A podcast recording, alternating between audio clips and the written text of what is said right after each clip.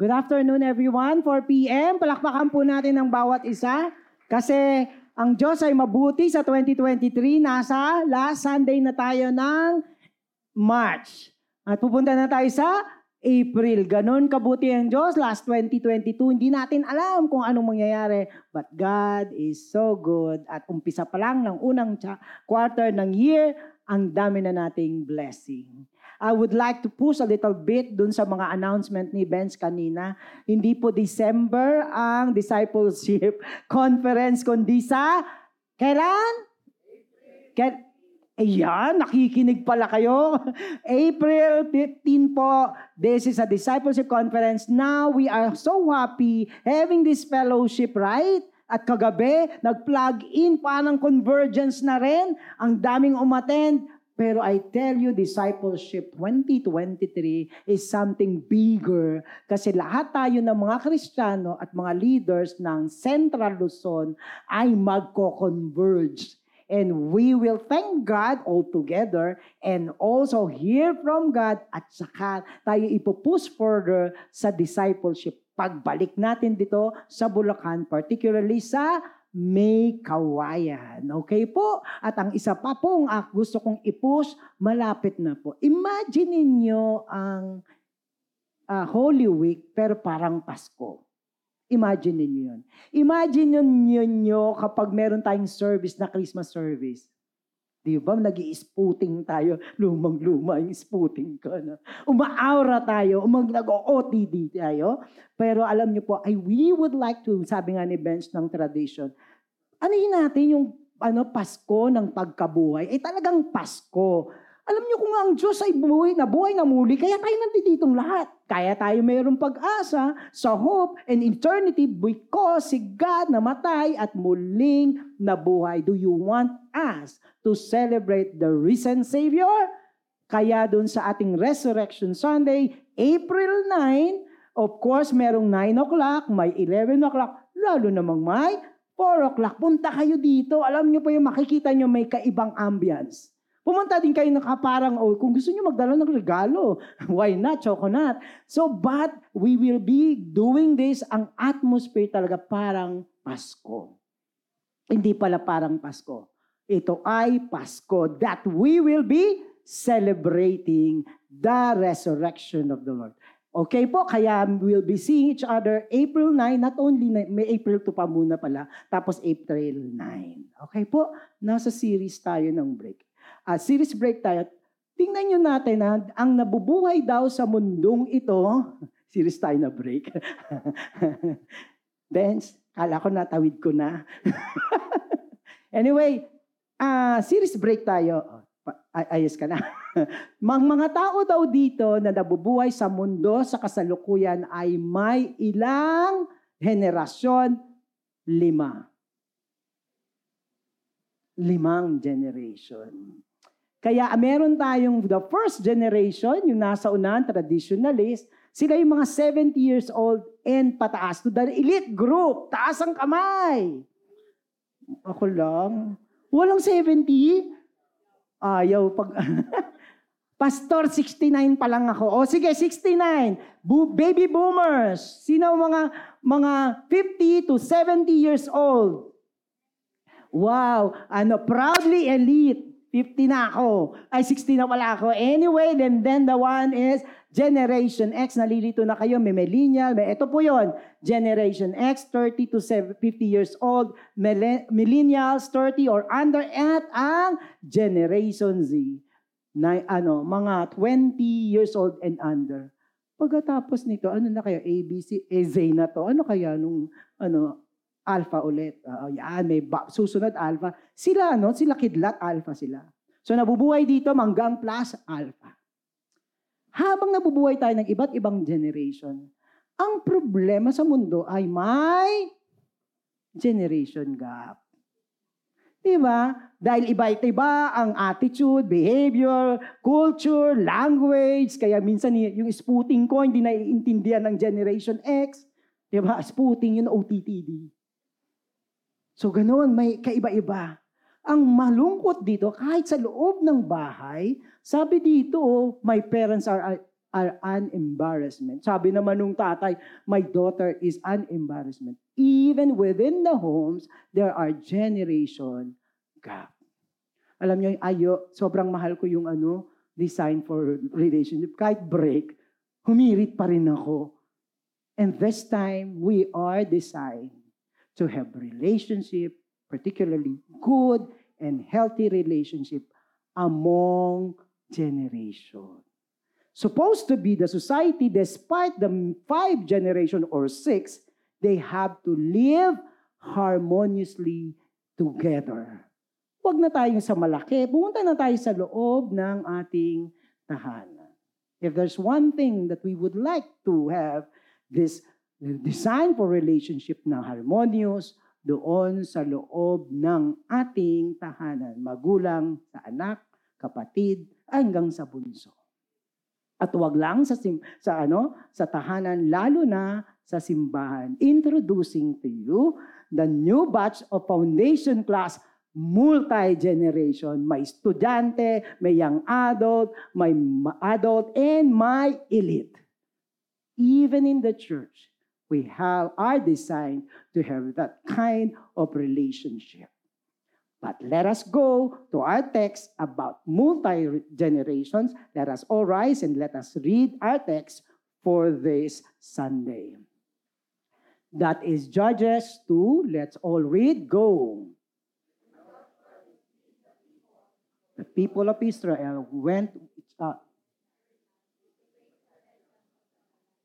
and the people served the Lord all the days of Joshua and all the days of the elders who outlived Joshua, who had seen all the great works that the Lord has done for Israel.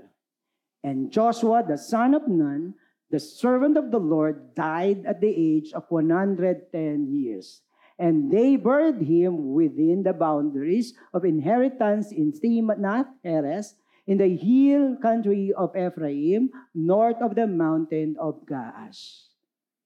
And all the generations also were gathered to their fathers.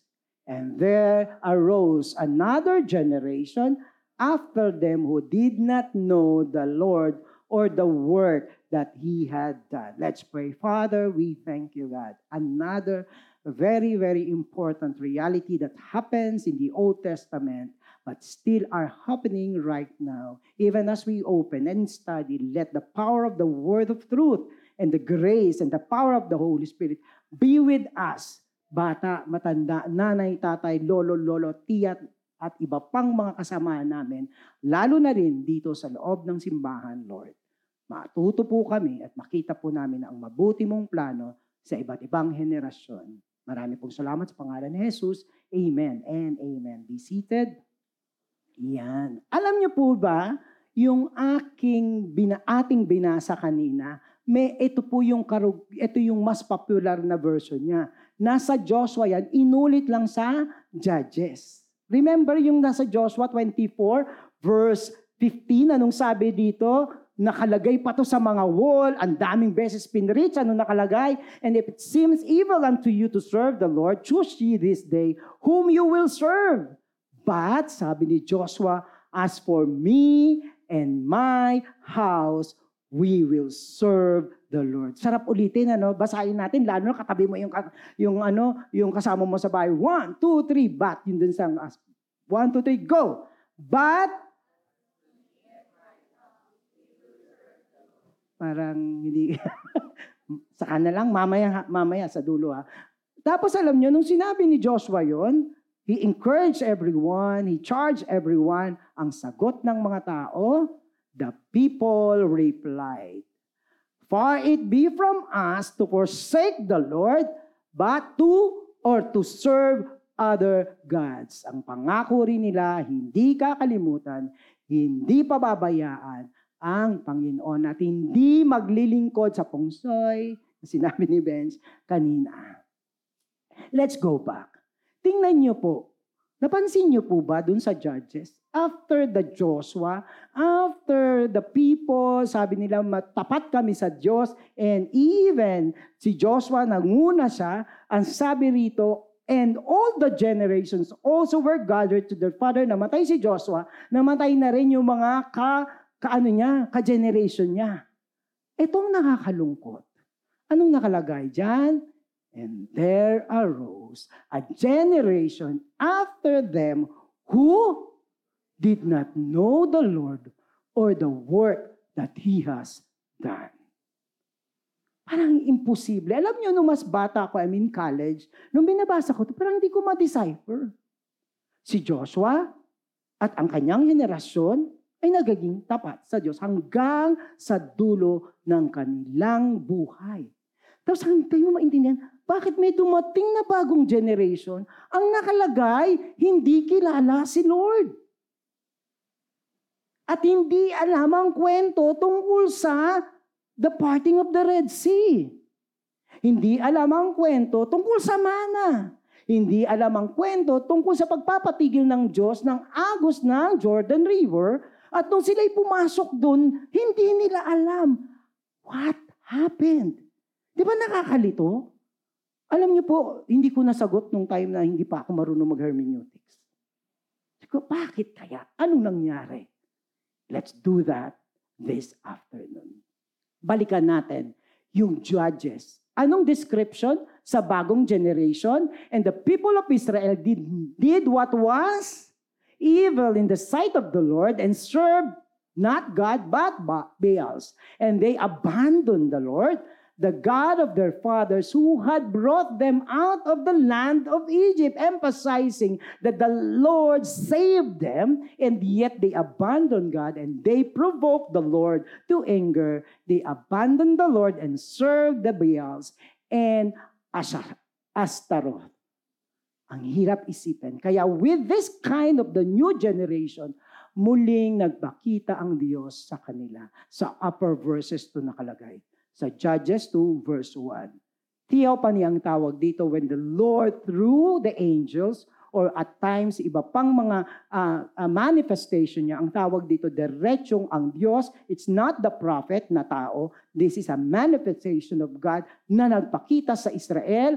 Now the angel of the Lord went up from Gilgal to Bokim. Na-emphasize nung writer yung lugar na Gilgal. Kaya o, take with me kasi magpa-fast. Magpa-fast. Ano tayo? Flashback tayo. Super flashback. What had happened? Anong nangyari? Before that, punta tayo kay Joshua 5. Napunta na nila, napasok na nila ang lupang pangako, nakatawid na sila sa river of Jordan. Tapos they are about to enter the promised land. Kaso may mga nandoon na mga territories at ang unang siyudad doon ay ang siyudad ng Jericho. Na formidable, kaya sila nasa bungad, nasa pintuan, di ang kakapal ng pader nito. They were there. Yun yung una. At ikaw na si Joshua, you are about to enter the promised land. Anong gagawin mo? Mag-iisip ka. At ang Diyos ay nagpakita sa Israel ng kanyang presensya sa pamamagitan ni Joshua sa Gilgal. Anong nangyari sa Gilgal? While the people of Israel were encamped at Gilgal, they kept the Passover on the 14th day of the month in, in the evening of the plains of Jericho. Ito po yun. Nung nagsosolo na si Joshua, nagpakita ang angel of the Lord na commander. And Joshua went to him and said, nagpakita, Are you for us? Or for adversary, ikaw na leader, papasok ka sa Jericho, papasok ka sa promised land, hindi mo po alam kung ang mga kasama mo ay kayang labanan. Tapos may dumating na mayroong kanyang sandata, kakampi ka ba? O kalaban? Pero anong sagot ng theophany ni God or ang Diyos? And the, and the angel said, No, but I am what? Hindi ako kakampi. Ano ako? I am the commander of the army of the Lord. Wow! Hindi ka kampe kasama mo. Commander. Ibig sabihin, siya mangunguna. Kung natatakot ka pumasok, ando ako, kasama mo ako. In verse 15, Take off your sandals for your feet, from your feet, for the place where you are standing is holy. And Joshua did so. Bakit ko to siningit? Alam nyo, at the plain of Gilgal, when God manifested Himself to Joshua, the plain, plain of Gilgal become a sanctified place. Dahil ang Diyos at ang tao ay nag-usap. Kaya ang tawag dito, Gilgal. Anumang pagkakataon na ikaw ay nakikiisa sa Diyos, ang tawag doon ay sanctified place. Kasi ang Diyos ay nangangako sa iyo habang ikaw ay tumutugon sa pangako ng Diyos. Kahit nasaan ka, minsan nasa bus, minsan nasa altar ng kasal mo dahil nakipagtipan ka sa Diyos. That is the place called Gilgal kasi God is talking to you, nag-uusap kayo, nagkakasundo kayo. Kaya that was yung fast po, ano, flashback natin doon the plain of Gilgal when the Lord assured Joshua and the rest of the Israel that God is with them and He will fight for them kahit pa merong silang mga kalaban sa promised land.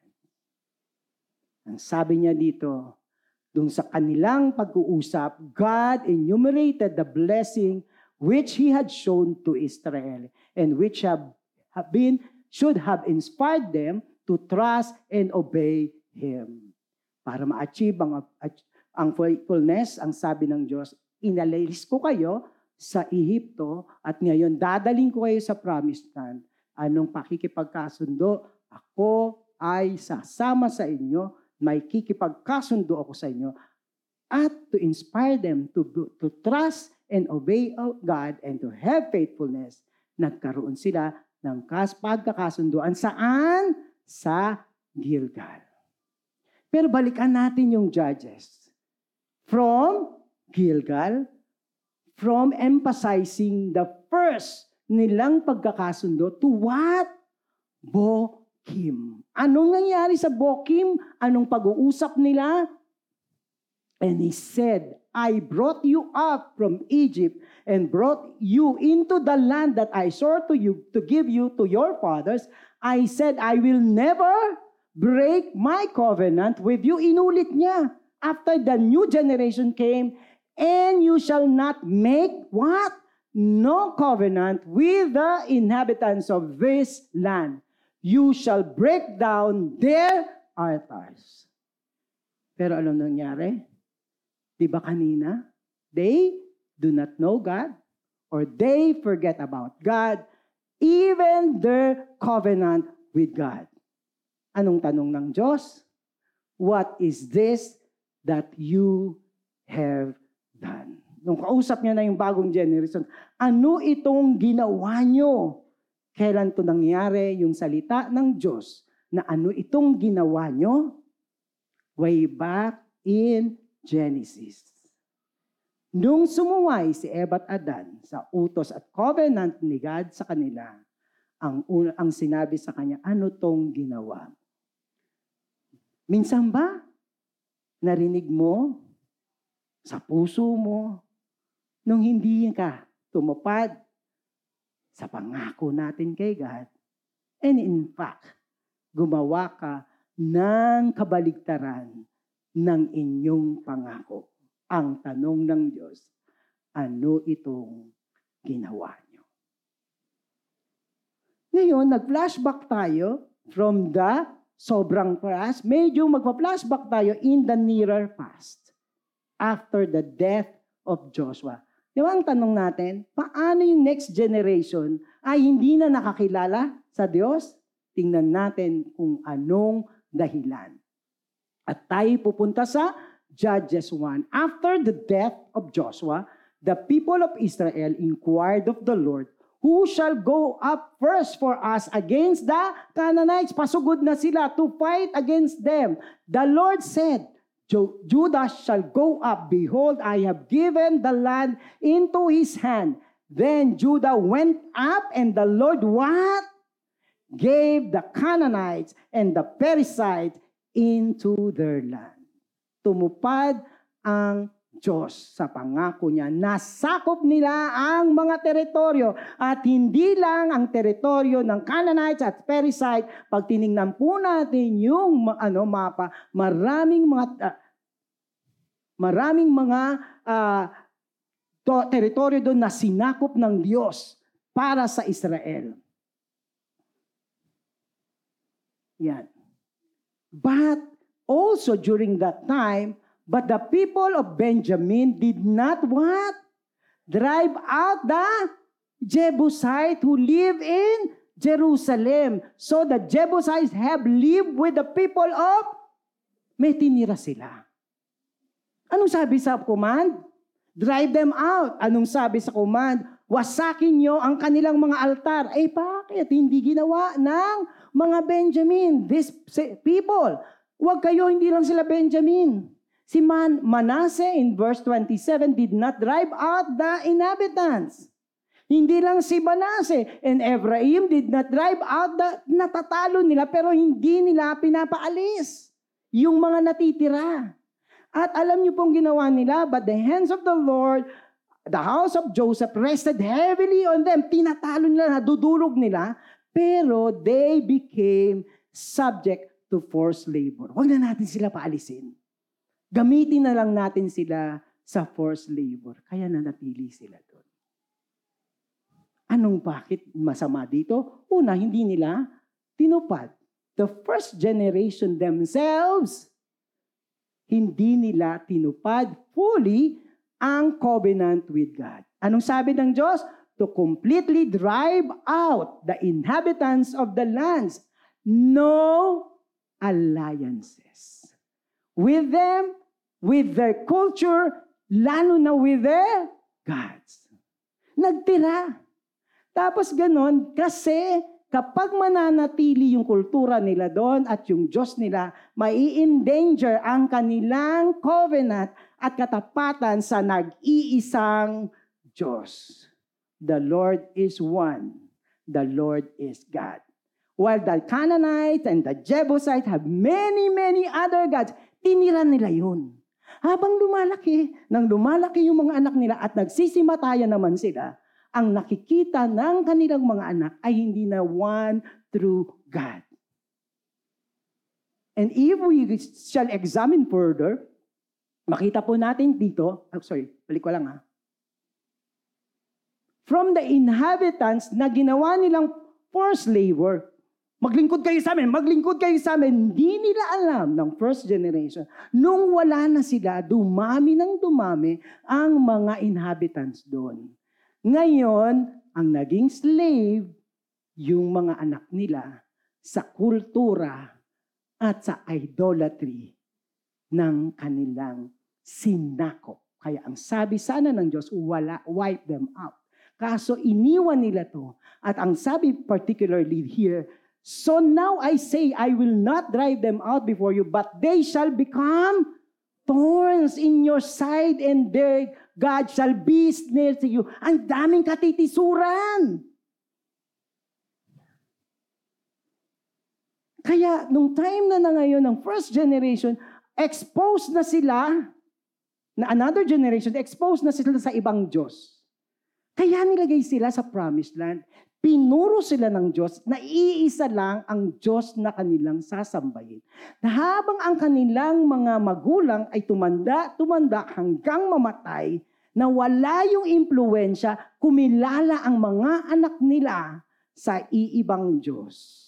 Ngayon, hindi nila kilala ang kanilang tunay na Diyos.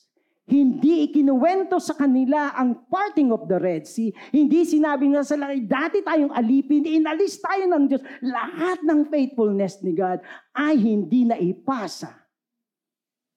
One of the more important things in design for relationship and now in the multi-generation, share the God that we know as parents para sa ating mga anak na habang lumalaki sila, makikilala at ang Diyos na nag-iisa ang kanilang paniniwalaan. Just in case hindi ka yung parents, ikaw yung first Christian sa church nyo, ay sa bahay nyo, you have to think, uh, you have to tell the story, the faith story para naririnig at nalalaman ng ating mga anak o ng ating nasa loob ng household. Tingnan nyo.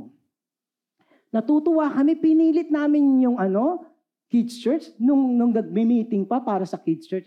Kaya ba? Kasi magsasama-sama sila. Salamat dun sa mga kids church staff and pastor. Pinaglaban nila. Kasi they also would like to inject and to bigay sa mga anak natin ang nag-iisang Diyos. Kaya nakikita naman namin kung gaano minsan kayo nahihirapan, bit-bitin yung mga anak niyo, habol kayo dito. Si ate, narinig niya yung anak niya. Boses, dami-daming bata doon, alam niya yung boses ng anak niya. Takbo siya doon. Bakit niya nilagay doon yung anak niya? Kasi household of faith. They need to know who God is. I'm serving the God who is faithful. Ang daming binigay sa akin. Ikukwento natin. Alam niyo sa theory ng education, the theory of faith development, paano na de-develop ang faith ng bata? Kwentuhan mo siya ng kwentuhan ng faith mo. Mga magulang, mga nakakatanda, pag wala kang ikukwento sa anak mo, ano ikukwento mo? You have to have your first-hand experience of who God is. At ikukwento mo to sa anak mo, ikukwento mo sa anak mo. Alam mo, anak, wala akong trabaho nun. But the Lord is so good. Kita mo, nakatapos ka ng pag-aaral. Ang dami nating kwento. Ang dami nating Gilgal moment with God. Ipasa natin ang ipasa yan sa ating mga anak. Bitbitin mo siya dito. Meron ako dito na every week. Sabi ko, nakman si Apo. Ayan na naman, kasama si Lola. Lagi yan. Sabi ko, huwag mo oh, papabayaan si Lola. Ha? Dalawa sila. May isa pa ding mas matangkad yung si Apo. May Lola din. Bitbit niya. Bitbitin nyo, bitbitin yung mga anak nyo, bitbitin yung kapatid nyo, lola nyo, because this is the transference of our faith in God, so that the development of their faith in God will be as well para hindi tayo maging snare. Sa loob ng ating tahanan, we have to keep ourselves taking care of the faith of the Father. Hindi lang yung Father ang nagtitake good care, hindi lang yung mga elders, kundi ang mga bata din. Ang sarap kaya pag isang banda, isang tropa, isang dabarkad sa loob ng tahanan ay nagpupuri sa Panginoon. Sobra yun. There is no better experience than to all the family worshiping together inside the church and at the home. At dito sa church natin, multi-generational tayo. Ba? Kanina lang, ayaw lang ng mga tradition. Ayaw nila yung 70 and above. Baka kasi mainit, nasa bahay sila ngayon. Di ba po? Pero yung mga pinagpipitaganan naming mga elite group, taas nyo po yung kamay nyo. Kasi this church is, is friendly and serving everyone, every generation, kasi yun ang utos ng Diyos. Hanggang sa ating mga estudyante at ang ating maliliit na anak. Look at what happened. Tingnan yung description. And there arose another generation after them who did not know the Lord.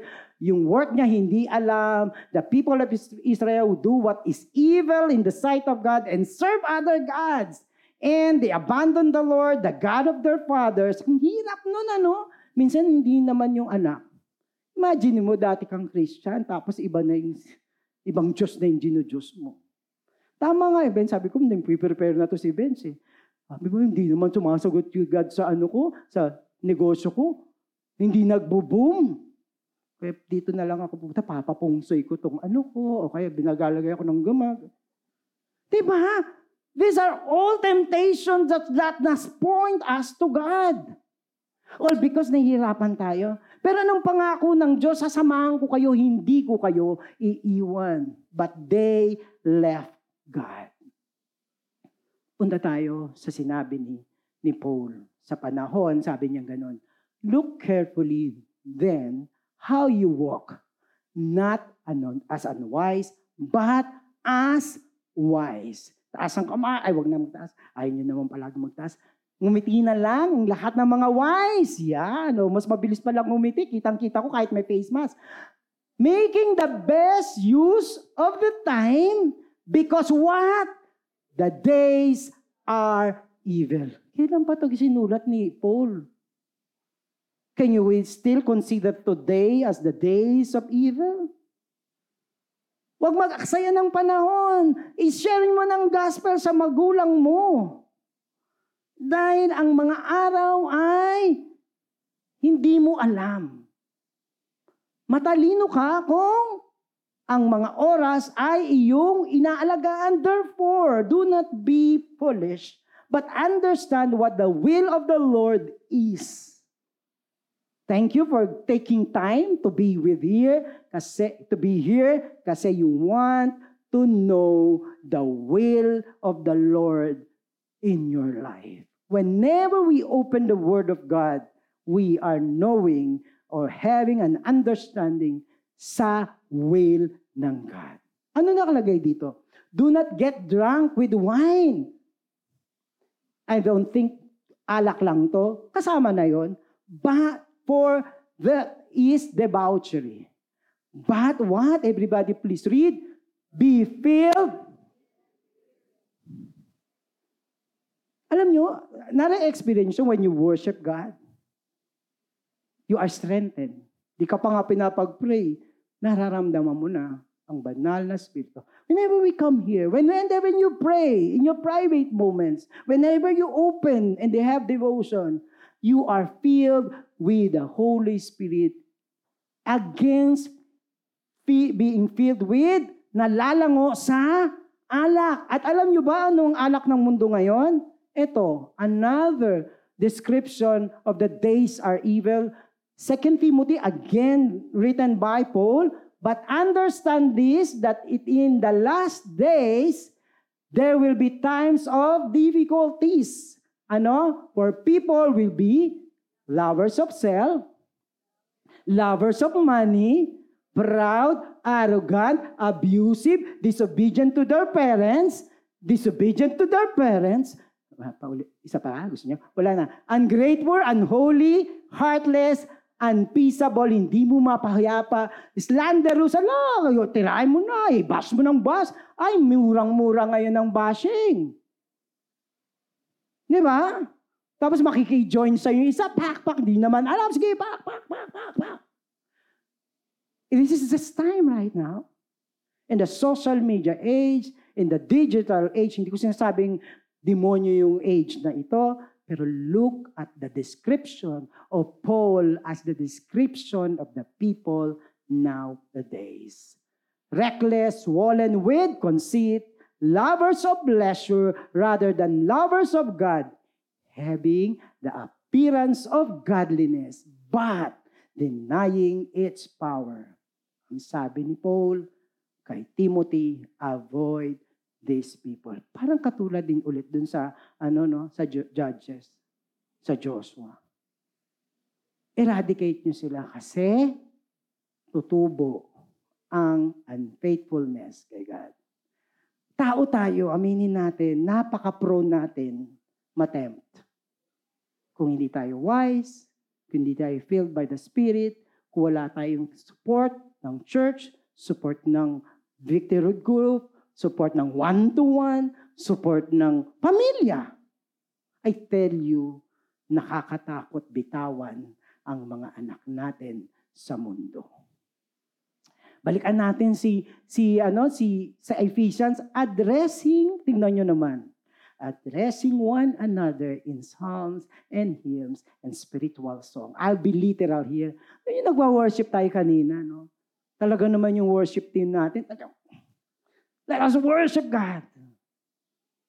Kung bawa, alam niyo po ba yung kwentuhan natin, alam mo, galing-galing talaga ni Lord. Sa sharing natin, that is same. That's singing and making melody to the Lord with your heart. Ano yung ibig sabihin? Yung ating relationship is designed by God to help one another, that we will support one another in our struggle in life, in our celebration. Alam niyo po yung ano, yung ating mga pastor, may celebration niya, may memorial service, may celebration of God's faithfulness. At kapag ang kapatid natin ay nandoon sa dark moments, nandoon ka. Kung wala sa to, na huwag mong kantahan ha, baka lalong mahirapan siya mag-joke lang. Ang sabi, giving thanks always for God for everything to God and Father in the name of our Lord Jesus Christ. Gusto nyo bang kantahan ko kayo? Wag na lang. Okay. At the end of those passages in Ephesians 5 pa rin, verse 21, please read. Yes, lahat ng generation, lahat ng pamilya, membro ng pamilya, submit to one another. I tell you, the house will be the house in the plain of Gilgal. And go by, going back to the first century. Ano mangyayari sa kanila? So now, dun sa mga new generation na nag-abandon kay God, I will not drive them out before you, but they shall become thorns in your side, and their God shall be as near to you. Ang daming mga pwede tayong matisod ng, ng nakita natin sa mundo. As soon as the angel of the Lord spoke these words to all the people of Israel, the people lifted up their voices and wept. Umiyak sila. When they realized what they have lost. Sa line-up kanina, it's about faithfulness, faithfulness, faithfulness, faithfulness of God. You will do it again, Lord. We can come to you because of your faithfulness. Iiyak ka nga. Iiyak ka nga. And they called the name of that place from Gilgal to Bokim. Bokim. Alam niyo ibig sabihin ng Bokim? Weeping.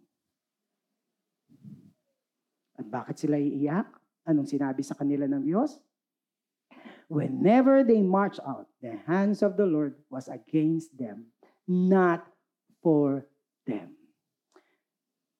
As the Lord had warned, and as the Lord had sworn to them, and they were in terrible distress. Hindi na sila sasamahan ng Diyos for breaking their covenant. God is faithful. Walang problema sa Diyos. Pero sa tao, nagkakaroon ng problema. I tell you, nung nagsisimula akong maging pastor sa community namin doon, hindi ako naka-Bible school. May trabaho ako. Tapos mag, magpapioneer ka ng church. Ang meron lang ako mukha. Ano kaya ito? Alam niyo, nakakatakot yun. You're so neophyte. Ang pinakamataas mo, nag-assistant pastor naman ako noon. Pero, tapos magtata, mag, maglilid ka ng ano, ng, ng isang community church. Alam niyo, isang bagay na sinabi ko kay God, pinapunta mo ako dito ah. Huwag mo akong pabayaan. Isang step ko pa lang away from your presence. Balik mo na ako. And it has become my regular prayer. Presence mo ba ito, Lord? Pupunta ba ako dito? Sa sign up ko ba ang uh, GMA? Magre-resign na ba ako? Basta may presence ka, God. You let go of things, basta may presence ka, God. You go into it, basta may presence ka, God. Only in your presence, God. Ang hirap sa Israel, yung presensya ng Diyos, ang nawala sa kanila. Kaya, atawagin ko ang worship team, let's stay back. Let go back. Let us go back and stay in our, where?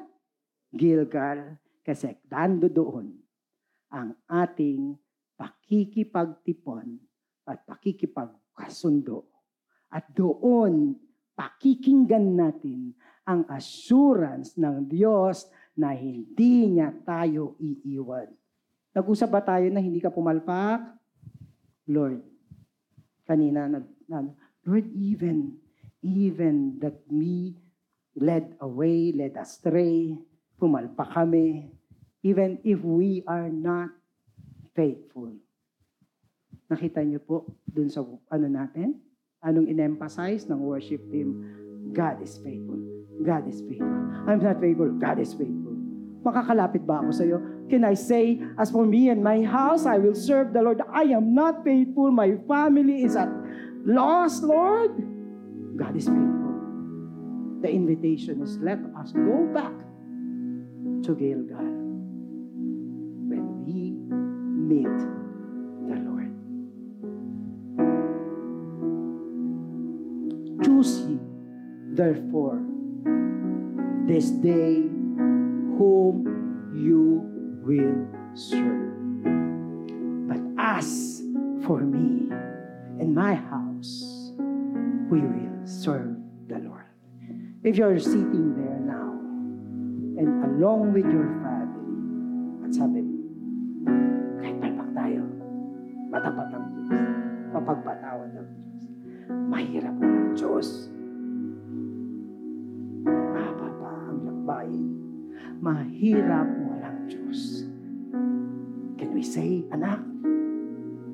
Mrs., as for me and our house, we will serve God. If that's you, if that's your family, tayo ka. As for me and my house, not our faithfulness, God, not our righteousness, God, not our ministry, God, only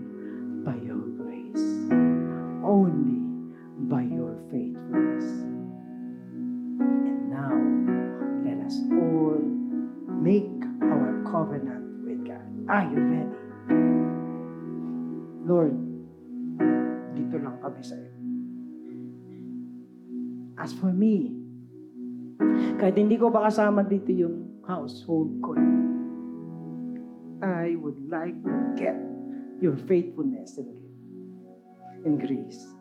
We will serve. We will serve. We will not abandon. We will not forget our only God, the one true God. Hear ye, victory make a Hawaiian. There is only one God, and we are embracing His call and covenant with us.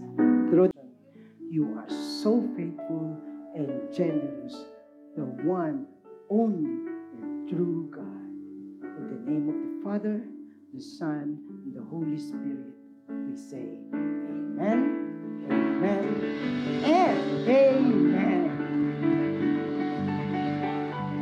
Magandang magandang hapon po sa inyong lahat. We'll see each other next week, April na po, 2023. Magandang hapon ulit.